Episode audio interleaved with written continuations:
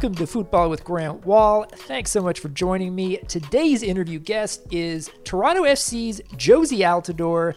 We've had some great interview guests lately, including Jurgen Klopp, Sam Stejskal, and Andres Cantor, along with many others you should check out. It would be absolutely huge for this podcast growth if you could subscribe, recommend us to your friends, take a little bit of time to rate and review us in Apple Podcasts.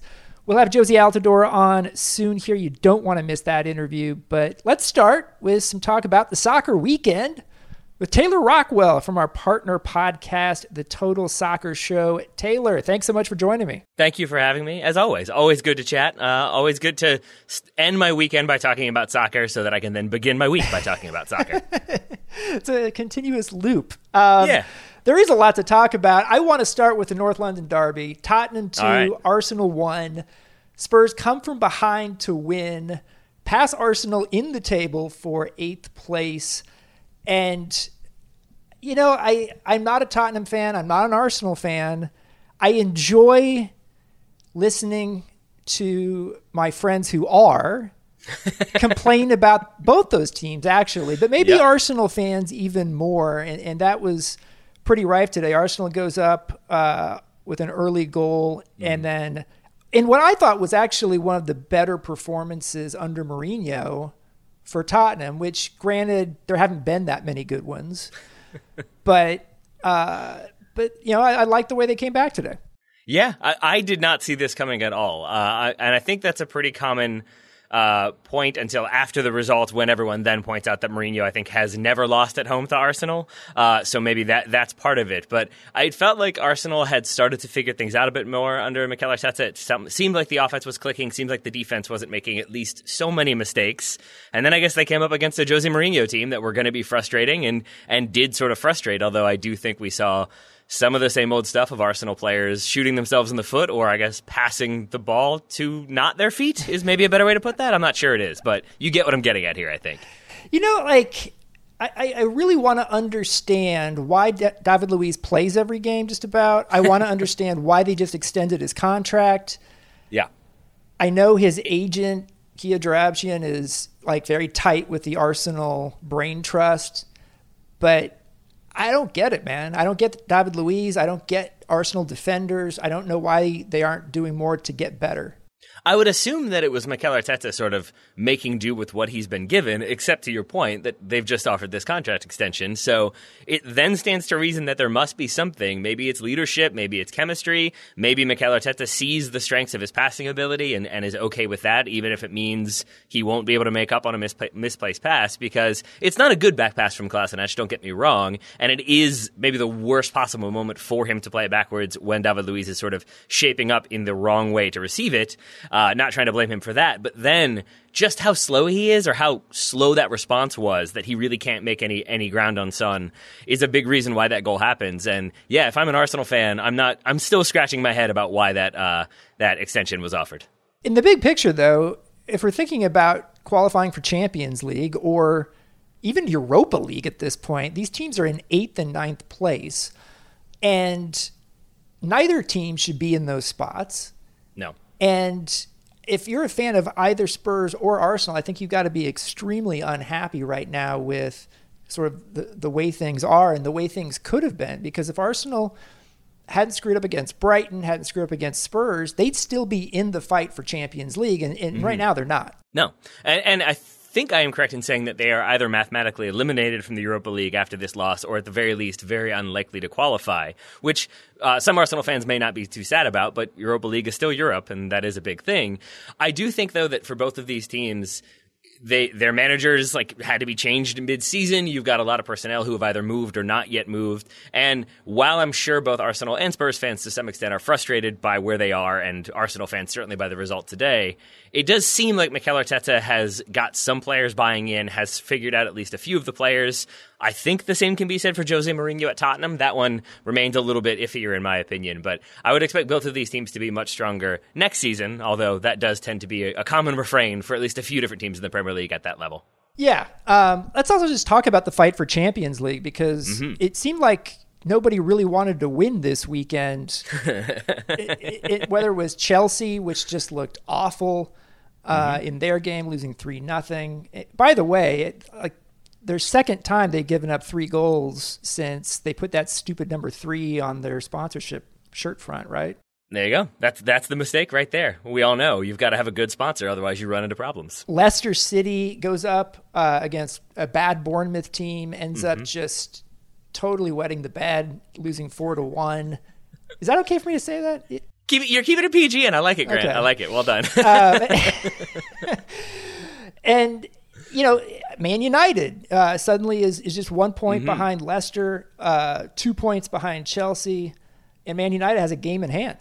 So at, at this point, the way Man United's playing, they're killing everyone. They're fun to watch. You must be a, a, a, happy man right now seeing all of this, but you have to also feel like Man United's in the driver's seat for a Champions League spot. I am trying to be less superstitious, so again, I will refrain from knocking on wood. I will say that you I really enjoyed you explaining the uh, the downfall of other teams while talking about how Manchester United looks strong. That has been fun, and it has not been fun to watch them for a good long while now. So it is really exciting that they are appointment television and that they seem. It has to end at some point. There has to be a loss in there somewhere. I, I believe if they win everything, that they are certainly assured of Champions League, regardless of what happens with Man City. Uh, but just the sort of chemistry that seems to have been brought back, combined with Ole Gunnar Solskjaer having moments of sort of like I don't mean for this to sound dismissive, but like genuine managerial acumen. Like he brings off Anthony Martial, and you can tell that Martial is very angry about that. And Ole is just sort of like laughing at it. And I think that's because he's a striker. He knows what it is to be subbed off when you're feeling like you could get another goal or there's goals to be had. And I think he did that deliberately to keep Martial hungry and sort of angry because that's when he's at his best. So those little moments, I think, are in other situations, if that's Mourinho taking off Anthony Martial and Martial looking mad, then you're sort of like, ooh, things are bad. And because of the situation now, you don't get that reaction. So, yeah, it's a good time to be a Manchester United fan for sure. So we're recording this conversation at 5:20 p.m. on Eastern on Sunday, mm-hmm. and we're coming out on early Monday morning. Also coming out early Monday morning is the mm. Court of Arbitration for Sport in their decision on Manchester City's uh, being banned by UEFA for two years from the Champions League. And we're going to find out if it's going to be upheld, if it's going to be two years, if it's going to be cut to one, if it's going to be cut entirely. And obviously, that has a huge impact on the Champions League berths for, for England. Um, I'm not going to ask either one of us to sort of mm-hmm. guess what that decision is going to be because we're going to actually know it by the time you listen, everyone listens to this podcast, but just everyone keep that in mind as, um, as they listen here. I, I look at the bottom of of the Premier League right now. Norwich has been they've clinched uh, being relegated, but we also saw Aston Villa win. Mm-hmm. We saw Bournemouth win. We saw Watford win, and it's kind of crazy when you think about it. Like I, yeah. I, I tweeted this a couple days ago. I, I hope that some sort of psychology paper has been done at a university somewhere about sports psychology in relegation and promotion like games toward the end of the season because crazy stuff happens. It's kind of like that Werder Bremen game late in the mm-hmm. season where they scored six goals and like way beyond what they had done all season long, or when Dortmund yep. basically just didn't care and, and, you know conceded four goals at home to a bad team mm-hmm. in their last game of the season. Like, is that what's happening here?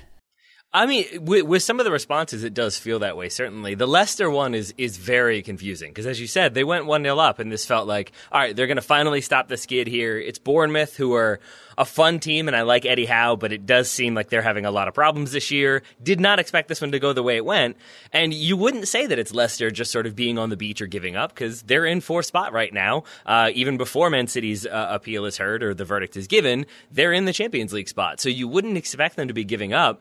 And maybe it is just sort of that if things aren't going right, that does then favor the team that is fighting for their survival as much as they can. I guess fighting from for survival versus like we hope we finish fourth. You got to favor the team that's fighting to stay alive. I'm guessing. Let's move on a little bit here. We've got uh, the game of game of the weekend for me in many ways was Juventus yeah. against Atalanta.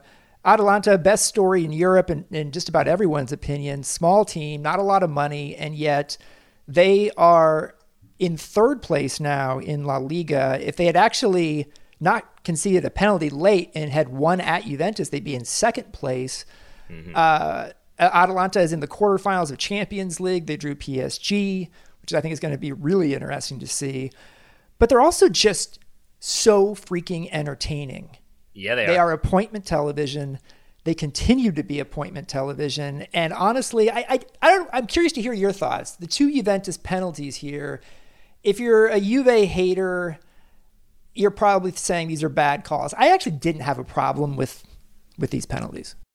I, I, think it, it always gets confusing to me with the different interpretations of the handball rule mm-hmm. in different leagues combined with the I forget how Italy are doing VAR in the restart, but like they're certainly not doing it to the extent that other leagues have been. And I felt like both of those we're sort of in the modern understanding not handballs anymore because the defender hasn't doesn't have time to react. Uh, my I guess understanding was that the handball rule now favored the defensive teams. We know that if it hits an uh, an attacker's hand in any sort of capacity, that's always going to be given as a free kick going the other way. But I didn't think that that was still the case with defenders, and yet both of these, especially the second one on Luis uh, Muriel, that I mean he's he has no idea what's happening, and it's actually a ball going out of the box from Juventus that he just is sort of trying to jump to intercept and it hits his hand. That did not feel like it should have been a penalty, and the fact that it was awarded instantaneously was very surprising to me. Both of them I thought were were fairly harsh. They hit the hand, I get that, but the other factors in there had me a little bit confused how both of those were given. My only issue with the second one was his hands, his arm was completely away from his body, and, yeah. and I realized that he was still fairly close. All those other things, but I don't know. Like I, I, I think if you're if you're cynical out there, I get the frustration that it, mm-hmm. Juventus seems to be on its way to to winning this league and get converting a lot of penalties. And same kind of with Real Madrid. It seems like every time we see them, it's Sergio Ramos converting another penalty. Uh, but uh, but that said, uh, I really enjoyed what Atalanta did in this game. Scored a couple of terrific goals, and honestly, I mean, yeah. I think they got a real shot against PSG in Champions League. I think they're absolutely going to beat PSG. PSG uh, won a friendly today against Le Havre 9 0.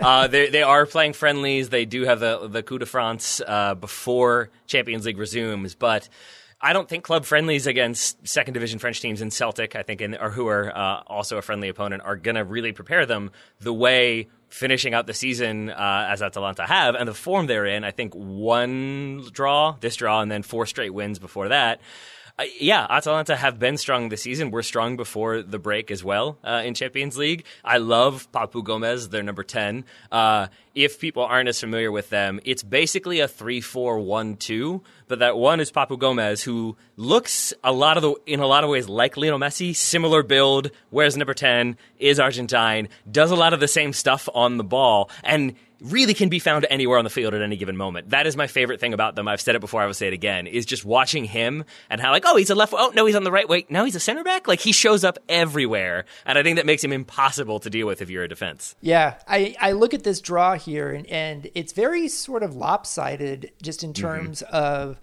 uh, heavyweight teams. Not that, you know, obviously we've been talking about Atalanta, not that they're a lightweight, but you've got Atalanta, PSG on one side, as well as uh, Atletico Madrid and RB mm-hmm. Leipzig.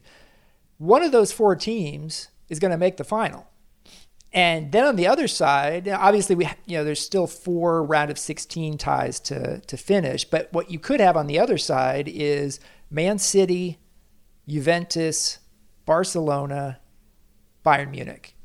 Mm-hmm. And do you come out of this like some people are thinking, oh, Atletico Madrid really could make the final now, or are you thinking Atalanta, or or well, or what? And we may still have uh, Madrid and Lyon, right? Because we still have games to play. Correct. So Ma- Madrid, so it could still be Madrid over Man City. That's a game I'm going to be fascinated to see. I I feel like there's a decent chance we're going to get a semifinal of Atletico Madrid Atalanta, and I am excited about that from a tactical nerd yeah. standpoint of how that one goes. On the other side, I think it's going to be crazy the way some of those games are going to be drawn and have to be played. I mean, Bayern Munich Barcelona, I I would favor Bayern Munich given the way their season ended, but their season has ended, so there will be that break. And one thing we've learned from the coronavirus break is that it can be hard to get back up to form after that. Uh, and then, yeah, Madrid, Man City versus Lyon, Juventus. That feels like we could get Juve versus either City or Real Madrid, a City team that could be out of Champions League for next season, so they might be hungry to win it before that happens. Real Madrid, obviously, very, very much built for the Champions League. Uh, really, any draw I am okay with uh, after this round because I'm excited with the way this dra- this draw went in and of itself. Yeah, and I'm just really looking forward to this tournament next month. Oh, yeah. Um, it's going to be on CBS. We found out this week, Mm-hmm. uh, which will be interesting to see how they put together uh, studio show things like, things like that on very very short notice. Uh, we'll see how their first impression goes because they're going to have Champions League in English in the U.S. now for the next four seasons plus plus this tournament. Um, Are they going to have Are they going to have young up and coming sideline reporter Grant Wahl as part of their coverage? uh, considering uh, Americans can't actually physically be in Europe right now, maybe I could do it remotely. I don't know. oh, it's it's funny and it makes me sad all at once. Yay! Um, let's talk a little bit about MLS. Uh, MLS is back. Uh, sort of. Uh, it is. Uh, the games have been going. Uh, they've started the tournament down there in Orlando. There still are virus issues, very much. Um, Sunday's game was postponed between Toronto and DC United after uh, some one positive test that was later a negative, uh, and then an inconclusive result on on the other team. Um, we've already seen Nashville and Dallas be withdrawn from the tournament due to COVID tests, so we've already had two teams be eliminated, even though they're still there. Uh, and it's just so crazy. Um, yeah. what are your thoughts on on this so far, just from from what you've seen in this tournament?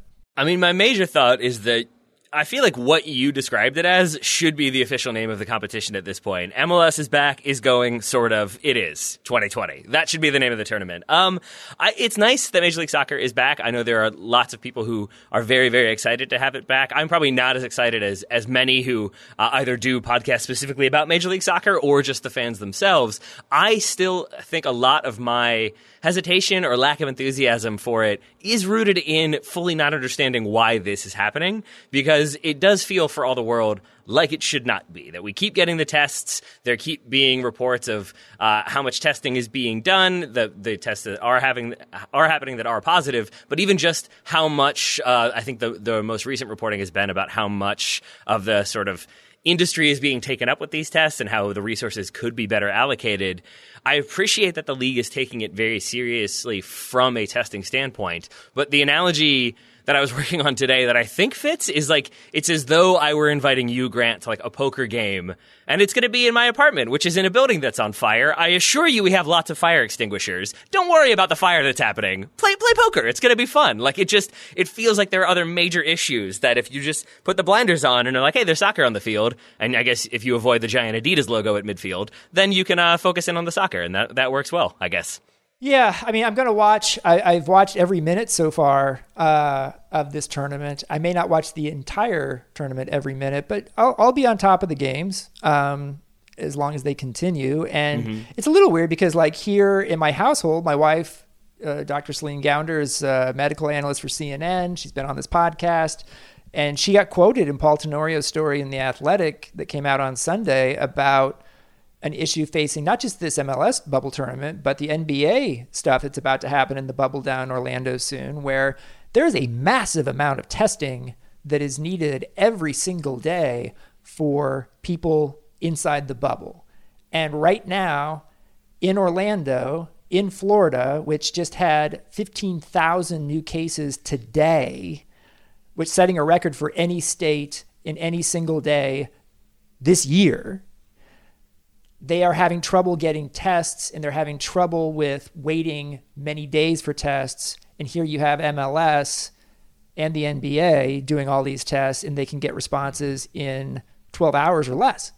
Yeah. And that that doesn't look good. And I know that the the leagues like when they decided to go here didn't know it would be so off the charts terrible in Florida right now with the virus but it's also a reminder about how poorly our government has done with the virus. And in that context, it's weird to be playing sports in the middle of that. Yeah, absolutely. Because you look at, I mean, lest we forget the Bundesliga reopened, I think 14 years ago is how long it feels since they reopened. But I remember how much debate there was and how, how, much consternation there was about should the Bundesliga be reopening. It feels like everything is going poorly. Why are they doing this? If there's even one bad test, isn't that a sign of failure? As far as I know, there was never a test. I thought they were going to be in the Premier League as well because we had players during the shutdown, during the lockdown, breaking quarantine then, and yet that's gone okay. Same for Italy, same thing for Spain.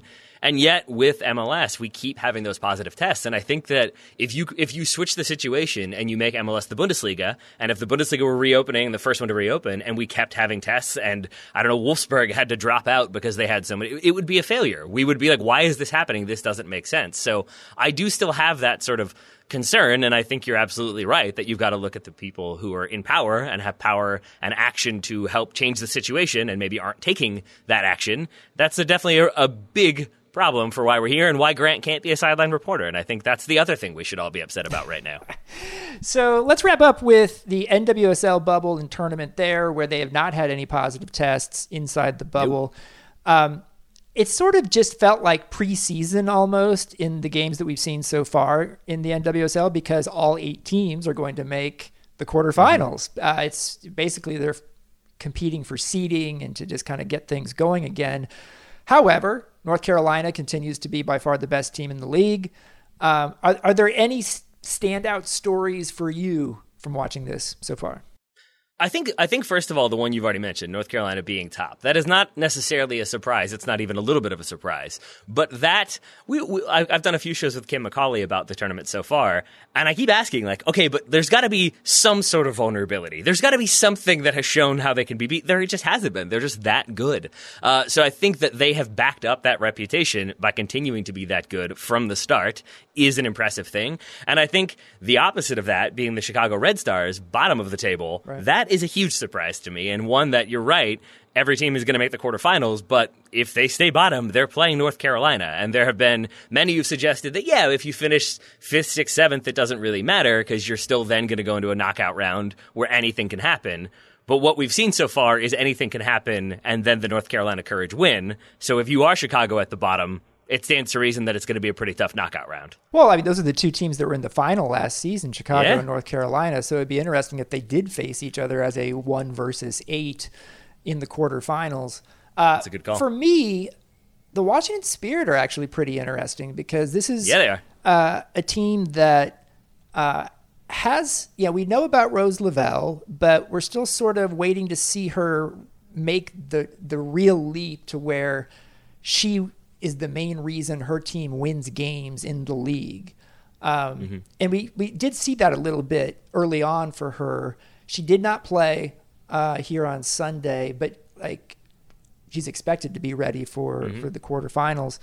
Uh, but also Kumi Yokoyama is a player mm-hmm. who I spent time with actually in Japan for a Sports Illustrated thing when we were over there. Um, and I I love her game, and I think what we've seen in the last couple of games is Yokoyama being able to to have an impact with her creativity in a way that maybe not everyone was expecting heading into the season. Um, you know, that was a really nice team goal that they had in mm-hmm. their win today, and she played a big role in getting that pass in from a, a wide position. She's good on the, in, in a wide spot. She's good when she comes into the middle. She seems to have a good understanding with Lavelle and other players on that team in terms of attacking. And I think this Washington team could could be much much better this year. I think that I think that's a very safe bet because if you just have Rose Lavelle, and last season they had Rose Lavelle and Mallory Pugh to very limited extent because of injuries and because of the World Cup, but if it's just Rose Lavelle this time around, there you can go far, but if people double team her and mark her out of the game, or if she misses the game due to injury or fatigue or what have you, you run into some issues. And I think you're right that the diversity of the attack, and you've got Ashley Sanchez yeah, doing good. very good flicks. We saw that, but then is just a very good player. Andi Sullivan, Jordan DiBiase, they've got lots of talented players in a way that they haven't had in previous seasons. So I'm with you that I would not be surprised if we see them go fairly far in the tournament. Yeah, we'll see if Andi Sullivan's going to be healthy. She limped off on Sunday here. Yeah, there's that. Um, but supposedly they'd say it's not like a serious injury. So we'll see how that plays out. I, I feel like right now Washington is the team most likely to be able to to dethrone North Carolina, and I and I kind of don't see that happening either. I really want to do the experimental tournament where North Carolina, if they win, they win. But every other team, if you win, you get to like draft in the your defeated opponent's like best player or two players. You get to bring two of them in, and eventually you have an all star team versus North Carolina in the final. Now, I'm assuming that's how it would go, and I would enjoy that immensely. Awesome. Well, it is always a pleasure having you on the show here. Thanks so much, Taylor. Thank you, Grant. Now, here's my interview with Jozy Altidore. Keep in mind, we recorded it on Friday night, expecting that his Toronto team would play on Sunday morning, but that game was postponed due to positive COVID tests. So enjoy this interview. I certainly did myself. Our guest now is Jozy Altidore of the U.S. men's national team and Toronto FC, which is playing in the MLS's back bubble tournament in Florida. Jozy, thanks for coming on the show. Hey, Grant, how you doing? Thanks for having me. Yeah, it's great to have you here. Lots to talk about, but let's keep it simple to start. How are you? How are your family doing? Good. Um, family's good. Um, as good as they can be in this in this difficult time. Um, obviously back at home, so uh, that's that's difficult having to to be away from them during all this. But you know we're here trying to trying to get a positive tournament done and get back safe and sound. So we're doing this interview on Friday night. This episode actually comes out Monday morning, and in between, you've got your first game of the tournament on Sunday morning. How have you viewed life in the bubble so far down there in Orlando? Life in the bubble is interesting. Um, it's uh, it's interesting. It's it's different. Um, but I mean, for the most part, I think a lot of the guys feel safe. I think the the league did a good job and and, and trying to put together an environment that that made sense. But at the end of the day, it still kind of irks me to be here, and I think it irks a lot of guys. Um, you know, it doesn't feel like your average away trip. It just it just doesn't feel natural. Doesn't feel totally right if that makes sense. I mean, the fact is, you're coming from a country, Canada, that has done a better job on the virus than the United States has, and you're yeah. you've flown into Florida, um, a state you know well, but a state that's also where cases are going up quite a bit. And yeah. so, do you feel safe? Yeah, that's the that's the that's the magic question, right? And and like I told you, I think the league has you know try to do their best but at the end of the day with what's going on me personally you know i, I would much rather um, it have played out differently. Um, you know just right outside these walls we have the cases rising every day. So that's constantly on your mind. And uh, like i said you're just trying to do your best put your head down and just try to get through it and get home safe. So before the first mls game there on wednesday night we saw a really powerful unified message from yeah. the MLS Black Players for Change group. How have you experienced all of that? Yeah, I mean that was incredible. That was one of the most powerful things I've ever been a part of. Um, you know, first of all, that that many players to come together in that short of time to kind of organize all that. So, so huge kudos to Justin Morrow who helped you know basically put the whole thing together and and all the players for for having the courage to get out there on the field and stand together, stand united in the face of you know all the events that we've seen happen. So, and I was really proud of every single one of the guys out there. You know, everybody that was involved in it, and I thought the message was clear, and I, and I thought it was it was time to send a message like that. So, what kinds of discussions about racism, about Black Lives Matter, have you had with people inside soccer, people inside your team over the last few weeks? I mean, uh, interesting ones, right? I think everybody's been faced, uh, if not with a friend or a family member throughout the past weeks in a moment where you, you had to have a, some uncomfortable conversations. And you know i'm no different. I've had them whether it be in my family you know some of my teammates you know michael bradley's a guy i've known for a number of years and he's a person that that has a level head and, and can have these conversations and see both sides of it. So it hasn't escaped us athletes if that's what you mean. I think we've also been you know in in in a, in a position where everybody has to really look in the mirror here and and, and that's how you're going to make change is if we collectively have these conversations and and find solutions so i remember you and i had a conversation back in 2016 it was at a world cup qualifier in st vincent and the tiki about hut. colin Ka- Yep, yep. About Colin Kaepernick and yeah. his protest during the national anthem against police brutality toward black Americans. And you explained why, as someone who was raised as a Jehovah's Witness, you didn't put your hand over your heart or say the words during the national anthem. You did stand. Now, the anthem isn't being played before MLS games during this tournament, but have you thought about what you might do during the anthem once games start up again in home markets after the tournament? Um, I, I not really. I haven't thought about it because I don't think there's any thought that's that's needed. Really, I think you know I, I am very respectful of the the country and very grateful for what it's done for me. But at the same time, um, to to be to act as if you're blinded by the injustices that have been going on for not only now, just I mean, it's been going on for years and years now, and history is repeating itself. And for me to be as a father, as a as a son, as a brother, you know, that could be anybody that I know and love, you know, in, in one of these situations. And and in my opinion, you know, and, and the way I see things is I, I agree uh, tenfold in, with the protests. And if we were to have a game with the anthem today or tomorrow, I would I would be kneeling it with with the anthem as you as you asked. Yeah, and I assume you would have teammates probably doing that with you. Yeah, I mean, and and but at the same time, I'm not gonna, you know, I, I understand if people choose not to kneel. I think everybody you know has a right to their opinion but i but i would love a conversation to kind of understand you know both sides. And i think that's important that we're able to have conversations and hear each other and not talk over each other because i think sometimes that's what happens and nothing gets accomplished when that happens. So do you think mls as a league which still has had no us born black head coaches in its history think about that.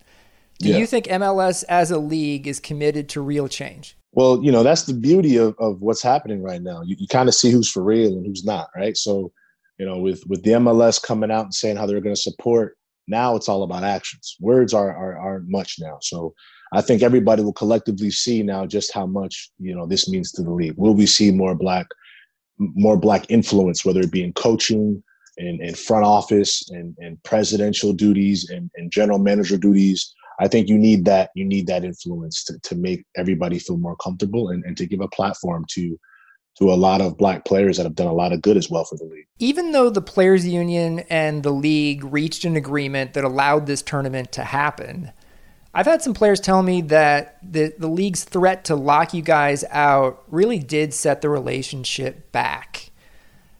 From your perspective, would you say that's accurate? Absolutely, because I think the players acted in good faith through the whole time. I think, and that's the thing in MLS. I think it's a very different conversation because it is in a league where the players have so much to stand on in terms of the financial side of it. So I think when you look at this, the players acted in good faith, and I think it was just really ill-advised and really distasteful from the league to take such an aggressive stance in the time that we're in. And I think in difficult times, people show you their true colors. And whether it be it by accident or on purpose, I think the league showed us how they see us in this current moment. And I think we'd be wise to, to heed those warnings and, and and move accordingly. So I know due to COVID stuff and quarantine, you weren't able to join your teammates. I think it was until July 3rd for any sort of tr- training for the first time. Like right now, how close are you to 100% healthy to play? I'm healthy, man. I can play, no problem. Uh, that you know, the, the, rest is a decision for the coach. But I have no injuries. I've I've passed all the necessary tests into the group, so I'm training with the group full on, and, and I look forward to the games getting started. And hopefully, we can be as sharp as possible because I think it's going to be tough. 9 a.m. games. I mean, I ain't played 9 a.m. game 9 a.m. games in State Cup U12 or something like that. My dad would give me a banana because I had trouble eating breakfast before the game, and I eat a banana, a little yogurt, and go run out there. But you know, I'm intrigued to see how this is going to go. I am. I, I, I, do joke with people that we're going to get our fourth Toronto Seattle final in the last five years, but honestly, I, I, I wouldn't be surprised if that happened. What is it that you think that Toronto and Seattle have figured out about tournament soccer in this league? Some things that maybe other teams haven't as much. Um, I mean, I think it's it's quality, it's experience. I think when you look at both teams in the past four or five years, we'd have both. And I think you need that if you're going to try to compete or win any trophy. You need people that have been in those situations that know how to handle them. And at the same time, you need game winners. You need match winners, people that could, you know, put the game, uh, you know, put the game on its head with one action. So I think when you look at Seattle along the years, whether it be Clint, whether it be Nicholas Lodeiro, Jordan Morris, and then you look at Toronto, you know, consistently we're trying to put ourselves in a place where, you know, we can win trophies by acquiring those type of players. So I think that's the difference. Just the the drive to constantly build the best team possible. And I think now it's interesting in MLS because I think you're starting to see a gap in the teams that are consistently trying to win games and have a certain quality, and then the rest. So, you know, we're, we're trying to be one of those organizations, and, uh, and I think we've done a good job doing that, as has Seattle as well. Yeah. I mean, it seems to yeah. me like there's actually a little bit of a small market, large market gap happening, or at least yeah. spending gap happening, and you happen to yeah. be on a team that's willing to spend a bit more money. Um, I don't think that's necessarily a bad thing. Do you? No, it's a great thing, and that's the thing. I think that's what the I think that's what the players want too. You know, you, you know, I think the players, I think the league as a whole has got to step things up. You got to dress the league up a little bit more. You know, start to to to do and move in a more big boy manner. And I think the players want that. The fans want that. I think the media would like that. So I think it's going to be an interesting time for the league the next few years. And I and I hope, um, obviously, with this COVID stuff, we get through it and are able to come out the other side. I want to talk about women's soccer with you for a few questions. Uh, you've okay. been tweeting about women's soccer a fair amount, including saying that you've enjoyed watching the games in the NWSL tournament. Is your interest in that relatively new, or or has it been there for a while? I mean, I've always been. I mean, I know a lot of. I get a bad rap because I made a joke on Twitter one time about about the women's game, but I've not even the women's game about an incident. But I've always been a fan of the women's game. I think when you look at the World Cup in '99, was it '99? When was it in, in the Coliseum? Yeah. Was it '99? '99. And I think, you know, even as a young boy, to not dream after watching that, it was hundred thousand people in the stadium representing your country, and Brandi Chastain scoring that penalty kick. Who doesn't dream of a moment like that in their garage? Young boy or young girl. And I don't think just because it was a woman that the moment was any less. I think it was just as great, and we all saw it from our couches, from our home. So I've been a fan, man. The Tiffeny Milbrett days, Mia Hamm, you you name it, man. I was there supporting the team. Brian Scurry, we were Scurry fans back in the day. So, I mean, it's nothing new to me, and I think it's great to see them. You know, their restart has been fantastic to me. You know, they, they they've been safe for the most part, and I think the soccer has been quality. When you take out all the elements and you're able now to just watch the, the, the, them play, I mean, I, I, see quality. I see technique. I see tactical awareness. I mean, obviously there's some differences, but those girls can ball, and, and, I, am happy that that's been put on display. So you tweeted actually fairly recently that you'd like to see Toronto get a women's league team. Um, what kind of response did you get to that, and do you think that's a possibility? I'm not worried about the response. Um, you know, I, like I, and I didn't even know what I had done there. I was just honestly sometimes I get caught up into it. I'm having like little conversations with people, and I totally forgot like what I was doing. But yeah, man, I'm just I'm intrigued, man. I you know I, I, am you know I'm doing a lot of different things in my life, um, thinking about that next phase of life, and you know the women's league intrigues me quite a bit. I think there's there's a lot a lot of potential for growth there. And uh, yeah, speaking of Toronto, for sure, I think Toronto has shown that they support their teams in an incredible way. And I think a women's team in Toronto would be uh, would be pretty fun to watch. I'd like to see you be part of the ownership group. How about that? Don't spread rumors, Grant. Don't do that, man. One question I, I, have is that we've we've seen the lawyers for the U.S. Men's Players Union put out statements saying that the men's team supports the U.S. women's team's push for equal pay to the men. But we haven't actually heard many actual voices of the U.S. men's players saying that yet. I mean, do you support the U.S. women's push for equal pay? I think that's an easy answer. And it's absolutely because I think where it gets messy for a lot of people is when you have these legal things. And I remember being in the Gold Cup when we had to have a meeting about about an article that was written saying that we had been contacted about something and that everybody had no yeah. comment I, I, forgot what it was, but then I remember then basically being told like we're not we, we're not talking about this. Don't talk about this. It's being handled. If you if you want to say something, use your union, and that's what we did immediately. I think, or I think we had already put one out prior to that and just spoke through the union because we were basically told to not really talk about that as it was ongoing. So, just trying to be respectful of the whole situation, but. I'm, like I told you before, I've been a huge fan of the women's team, and they represent the same federation that we all play for. And I don't think that that should just because they play in a uh, maybe a different competitions or whatever that that should minimize anything. I think their quality. They've won the World Cup now four times now. I think right. Yep. The best team in the world, and I think they should be paid as such. And so to see this go on as long as it has, when you're talking about the federation, they work for the same federation we do, and I think it's pretty clear cut. I mean, I'm not going to sit there and say I was a I was a like I know it all at first, but when I was looking at everything and, and diving into the numbers like everybody else and all that stuff, like I said, these women for a number of years have represented our federation at a high level. When you talk about Mia Hamm, Michelle Akers, and I've had a platform, a big one, in growing the game in this country, and they've done their part.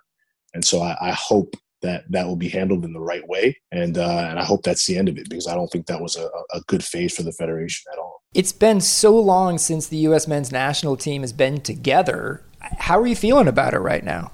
About what? About the national team. What you mean? You say like that's my team or something? My team, Toronto, man. my team's Toronto, man. What you mean? That's not my club team. I can't like. I, I, I that that kind of annoys me sometimes. People like that's not my club team. That that is you know a national team. It's not mine. It's not anybody's. You know, I, you want to be on it, but I don't have the right to talk about it as if it's my own. And and uh, I think uh, I would love to obviously be back on it, but I don't know. I haven't been involved in it, so I don't really know what's going on there. Okay. I mean, I'm certainly not trying to frustrate you, and I'm actually interested. No, no, in you're how- not. You're not. You're not. No, I just I don't know. I couldn't tell you. I don't know. I don't know. I, I haven't spoke to no, to nobody there, so I don't know what the plan is. I don't know what's going on. Okay. I mean, part of me it looks at your career. You're 30 years old. You've got 42 career goals with the U.S. men's national team, which isn't that far beyond behind the, the record holders, Landon Donovan and Clinton Dempsey at 57. And I feel like you still have something to give. I, like, but uh, it. Yeah. I assume you do too. Yeah, but like you know, I'm not like like I said, that's that's not a given, right? So if it comes, it comes. But you know, I, I'm it doesn't change how I go to work every day, and it doesn't change my mentality. But I can't operate as if you know it's a guarantee. If it comes, it comes, and uh, it's an honor all the time. So we'll just have to wait and see. Um, I'm curious to know what you think about Christian Pulisic right now. Um, he's a guy that is in a really good run of form at Chelsea, maybe their best player the last few weeks. Do you get Yeah. the sense that he's sort of making the leap right now to the next level? Next level. Yeah i mean i think i think the talent was always there. Um i think if you mean in terms of doing it consistently yeah i would i would agree to that. Obviously the run of form for him has been great. Um but i'm but i'm not surprised but i'm telling you this kid when we trained in columbus i want to say and we were playing who were we playing? Was it mexico? I don't remember but christian was playing the number 10 you're gonna put him in the number 10 position. I remember you know a lot of people were like you know not confused, but you know, we hadn't really played with him before. And I just remember after 10 minutes, I was like, man, what a player. You know, what what a player, what a possibility there. So I, I haven't really been surprised. I think he can do more. And I think he he's gonna push himself to do more because I think he's a special talent. And uh it's just really great to see what he's doing. I'm very happy and very proud for him. And you look ahead, there's a lot of unknowns in 2020 for a lot of reasons. Uh, COVID being a big part of it. You know, we don't really Yeah. know how many games there are going to be after this tournament. Certainly, there's a hope there that there can be a regular season and, and playoffs. Um, what do you want to get out of this year? My health, man. I just want to be safe, to be honest with you. I think um, when you look at everything going on, like I told you, like I, uh, the league's done a good job, but we're in the middle of a pandemic, and to the people that say don't come, you're not going to get paid if you don't come. So at the end of the day, we got mouths to feed too. We're no different than anybody else, but you know, I, I just hope that the safety and, and some common sense is being is, is going to be used from now to the end of the year, and, and we move as the virus moves, and not the other way around. Well, if I had a, a glass of champagne, I would say here's to your health uh, and to Man, 2020. Appreciate it. Uh, we've been doing these interviews for a long time. I really appreciate it. Thanks so much, Jozy Altidore. No problem, man. Thanks for having me, Grant. Stay safe, buddy. Thanks for listening to Football with Grant Wahl. If you like the podcast, you could do me a huge favor and hit that subscribe button and provide a rating and a review on Apple Podcast. I can't tell you how much that helps. I'd like to thank Jozy Altidore as well as producer Chris Whittingham. I also want to thank Taylor Rockwell and Daryl Grove of the Total Soccer Show for everything they've done to get this show off the ground. I'm back soon with another interview of someone from the soccer world. Be safe, everyone. See you next time.